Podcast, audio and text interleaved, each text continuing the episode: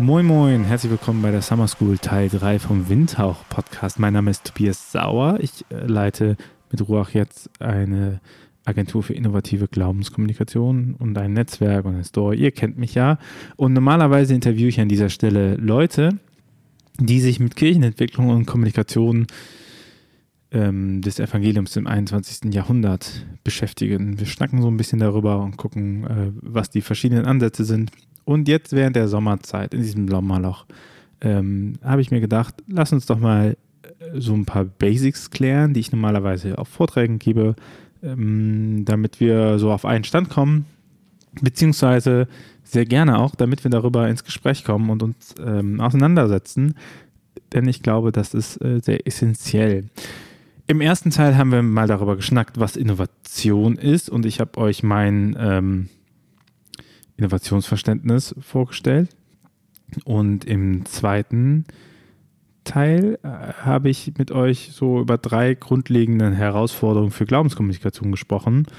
Und jetzt ähm, sprechen wir mal darüber, was es für unterschiedliche Kommunikationswege gibt in einer digitalisierten Gesellschaft. Bevor wir starten, noch ein kleiner Hinweis. Wenn dir dieser Podcast gefällt und wenn dir die Arbeit, die ich und mein Team hier in diesem Podcast reinstecken, ähm, zusagt und du Bock hast, dass wir noch mehr machen, dass wir Richtung Webinare gehen, dass wir Richtung Newsletter mit den wichtigen Themen gehen und äh, diesen Podcast weiterentwickeln, sodass du hier eine Basis bekommst, sich mit dem Thema Kirchenentwicklung einfach äh, gut und viel auseinanderzusetzen. Hm dann äh, unterstütze doch diesen Podcast. Du kannst ihn unterstützen natürlich, indem du äh, den Leuten davon erzählst oder auch indem du eine Mitgliedschaft äh, abschließt. Die läuft über Steady ähm, und damit bekommst du für einen geringen Obolus Zugang zu dem Steady-Portal drinne, wo wir ähm, viel Stuff noch planen und den Newsletter ab Oktober. Ab Oktober bekommst du immer die Thesen aus dem Podcast per Newsletter direkt zugesendet wir haben Bock darauf, dass das hier größer wird und ähm, dass das hier so eine richtig gute Informationsbasis für dich wird. Äh, wenn du Lust darauf hast, das zu unterstützen, sehr gerne. Aber auch, hey, der Podcast wird immer kostenlos bleiben, du wirst ihn immer kostenlos hören. Und wenn du kein Geld hast, dann gib auch nicht das Geld so. Also das ist äh, cool für jeden, der uns unterstützt, aber du sollst da jetzt nicht dein letztes Hemd für geben. Aber wenn ihr die Arbeit unterstützen wollt, sehr, sehr gerne. Ähm, wir haben nämlich ziemlich Bock darauf, das größer zu machen. Mehr Infos kriegst du unter winter.ruach.jetzt support. Aber lass uns doch mal gucken, ähm, wenn wir jetzt so ein bisschen mehr Richtung digitale Kanäle eingehen. Ne? Wie ich habe habe euch beim letzten Mal so ein bisschen, ich habe dir beim letzten Mal so ein bisschen erzählt von wegen ähm, Herausforderungen für die Glaubenskommunikation. Das ist ein bisschen abstrakter mit Verfügbarkeit, Aufmerksamkeit und Individualität. Und ich habe dir in einer anderen Folge schon mal erklärt, äh, wo wächst Kirche, äh, wie ich das halte mit äh, Wachstumspotenzial von Kirche und eine Digital First Gemeinde. Mhm. Und da ist so eine Hauptthese, dass es wichtig ist, die eigenen Kompetenzen ähm, unabhängig von der Person zur Verfügung zu stellen. Also, äh, man sagt es ja auch Content generieren. Ne? So, wenn ihr ein Schlagwort googeln wollt, dann ist das Content Marketing ähm, Inhalte zu erstellen, die relevant sind für mein Gegenüber und man quasi diesen Kernbereich guckt von meinen eigenen Kompetenzen und Bedürfnissen meiner Zielgruppe oder meiner Quellgruppe. Und wenn wir über Content im Internet reden, dann gibt es zwei große Arten von ähm, Content-Verbreitung. Das ist die Push- und das ist die Pull-Kommunikation. Und das ist wichtig zu verstehen, weil es einen entscheidenden Unterschied da drin gibt. Äh, Pull ist das, was ihr eigentlich schon immer kennt. So, was, was du schon immer machst und wie eigentlich das Internet am Anfang funktioniert hat. Ich gehe in eine Suchmaschine und gebe da was ein, ähm, was ich haben möchte. Oder ich gehe auf eine Seite und gucke sie mir an. Ne? Wenn du Nachrichten gucken willst, dann gehst du vielleicht direkt auf tagesschau.de.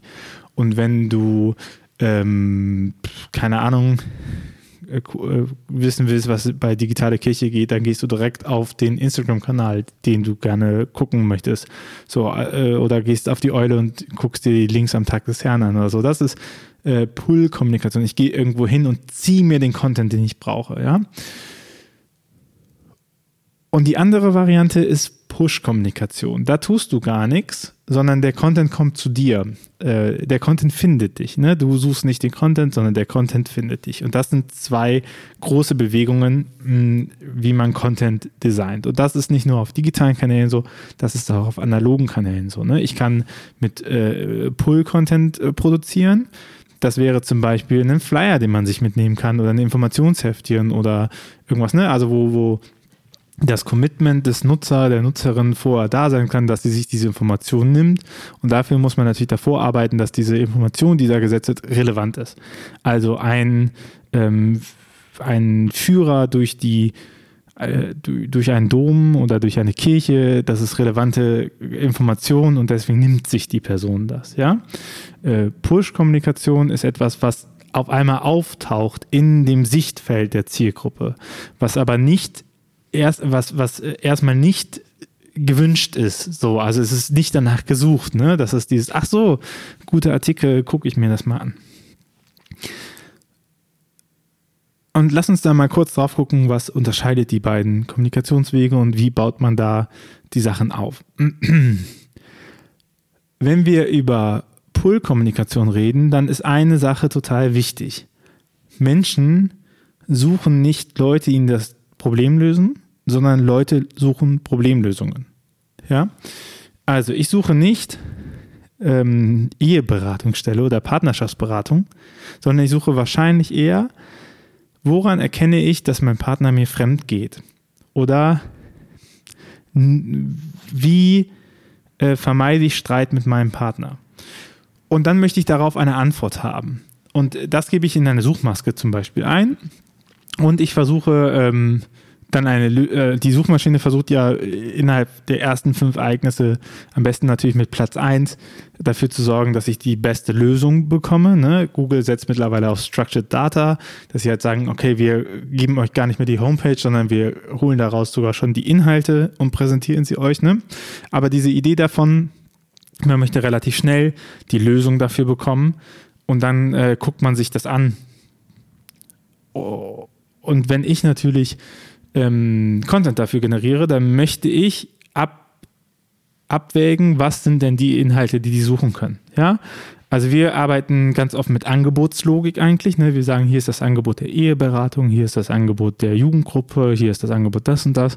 Und das wird aber nicht gefunden so richtig über die Pullweg, weil der Pullweg ja eine Frage stellt und darauf muss ich eine Antwort geben und das muss ich äh, ähm, formulieren. Ne? Wenn ich eine Seite über Kinderrechte mache, dann reicht es nicht, wenn ich sage hier Kinderrechte, sondern dann muss ich das ausformulieren. Also ähm, meine Oma patscht mir die ganze Zeit ins Gesicht, was kann ich tun? So, und dann ist das das Thema Kinderrechte, aber die Person kommt über die Problem, über die Suche nach Problemlösungen dahin ne? und merkt dann nach einer Weile, dass es halt Beziehungsaufbau, super wichtig. Ah, die Seite hilft mir. Ah, ich gucke nochmal weiter. Ah, welche Themen gibt es da noch?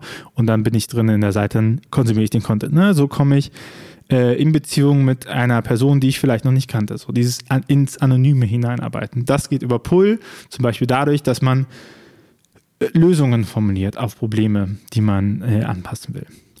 Das zweite ist, äh, die Push-Kommunikation und die ist immer weiter im Kommen und die ist vor allem getrieben durch die Plattformen und sozialen Netzwerke und dadurch die Newsfeeds, die durch Algorithmen sortiert werden.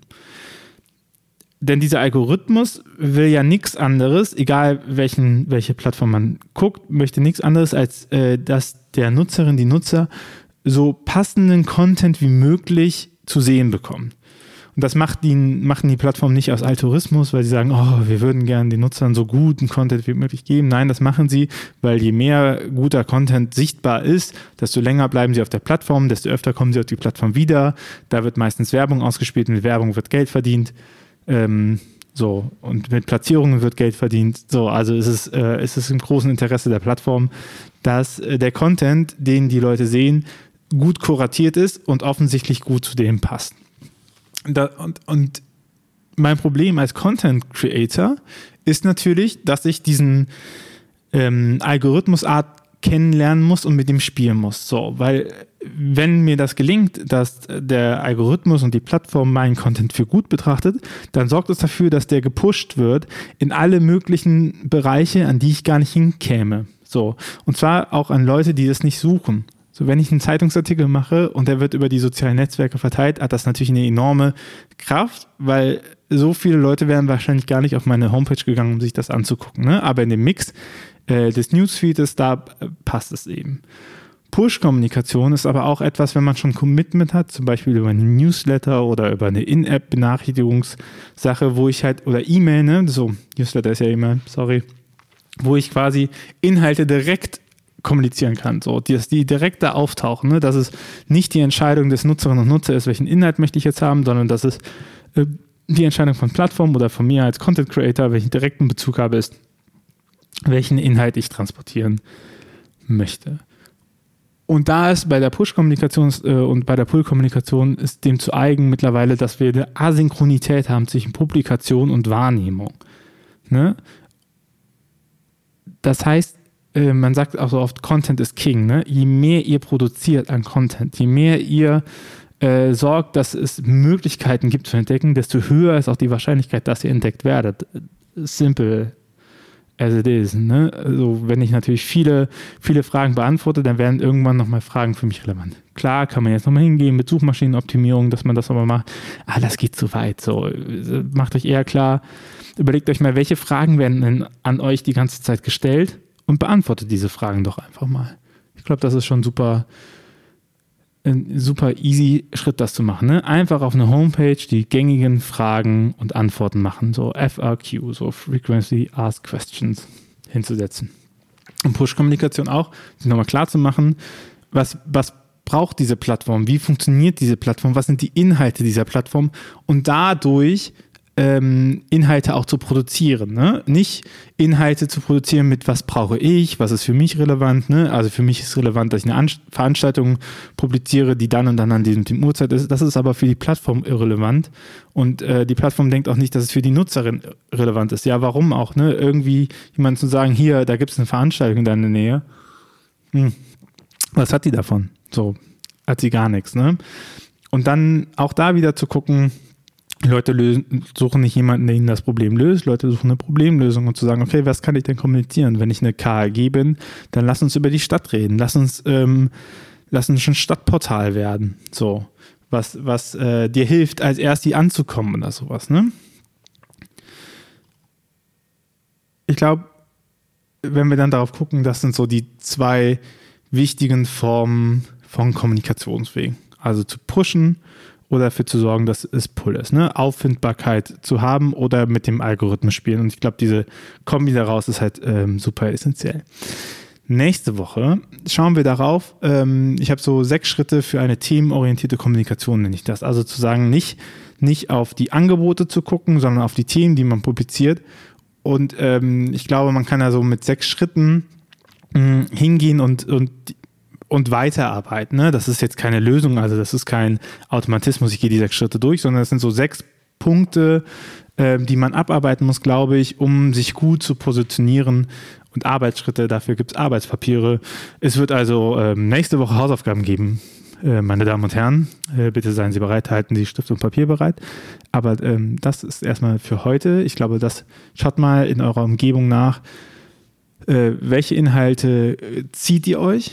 Und welche Inhalte bekommt ihr ohne dass ihr. Das ist manchmal ganz interessant zu gucken, wie sich das unterscheidet. Und dann schaut mal in eure Kommunikation jetzt, welche Inhalte pusht ihr Leuten, ne? also mit Briefen, mit Newslettern, mit Algorithmen ähm, und welche Leute, welche Informationen stellt ihr bereit, damit sie gepult werden können. Ich bin gespannt auf eure Rückmeldung. Schreibt mir gerne an tobias.ruach.jetzt oder geht auf den windhauch.ruach.jetzt Podcast. Bewertet diesen Podcast gerne mit fünf Sternen hilft uns immer bei der Auffindbarkeit. Äh, da sind wir auch wieder. Ich freue mich darauf, euch nächste Woche nochmal zu hören mit dem Summer School Teil 4 zum Thema themenorientierte Kommunikation. Bis dahin, ciao. Dieser Podcast ist eine Gemeinschaftsproduktion von Ruach Jetzt und der Evangelischen Arbeitsstelle für missionarische Kirchenentwicklung und diakonischen Profilbildung MIDI. Produziert von Ruach Jetzt. Mehr Informationen findest du auf windhauch.ruach.jetzt.